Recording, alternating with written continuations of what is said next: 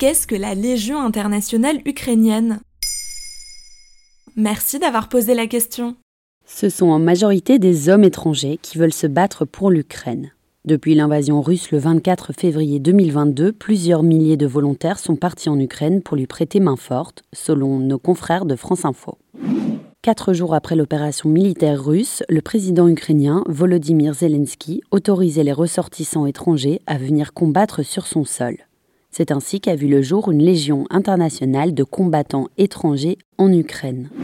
Le 6 mars 2022, le ministre ukrainien des Affaires étrangères chiffrait le nombre de volontaires à 22 000.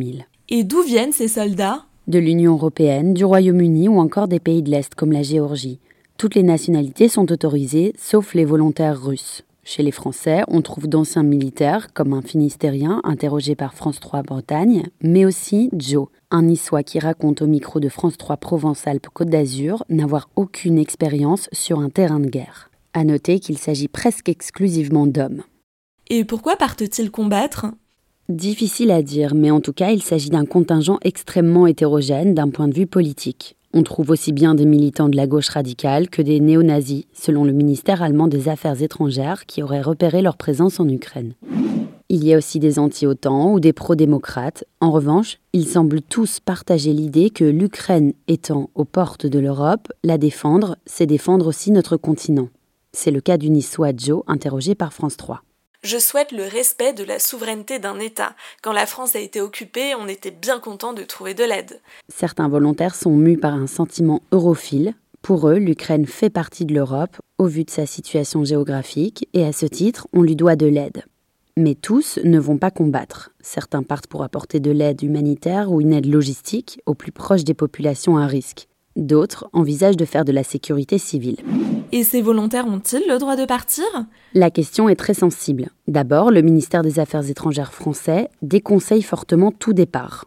De plus, rien ne protège les volontaires de sanctions à leur retour. Ces soldats pourraient être mis en cause pour mercenariat ou association de malfaiteurs terroristes si par exemple leurs actions en Ukraine contreviennent aux lois en vigueur en France. Mais le cadre juridique reste relativement flou puisque cette situation est inédite. Certains pays ont modifié leurs lois en urgence pour autoriser les départs, comme la Lettonie par exemple.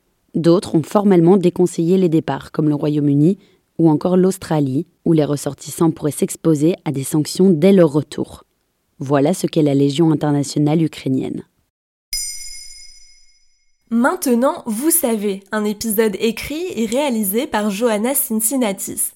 En moins de 3 minutes, nous répondons à votre question. Que voulez-vous savoir? Posez vos questions en commentaire sur les plateformes audio et sur le compte Twitter de Maintenant, vous savez.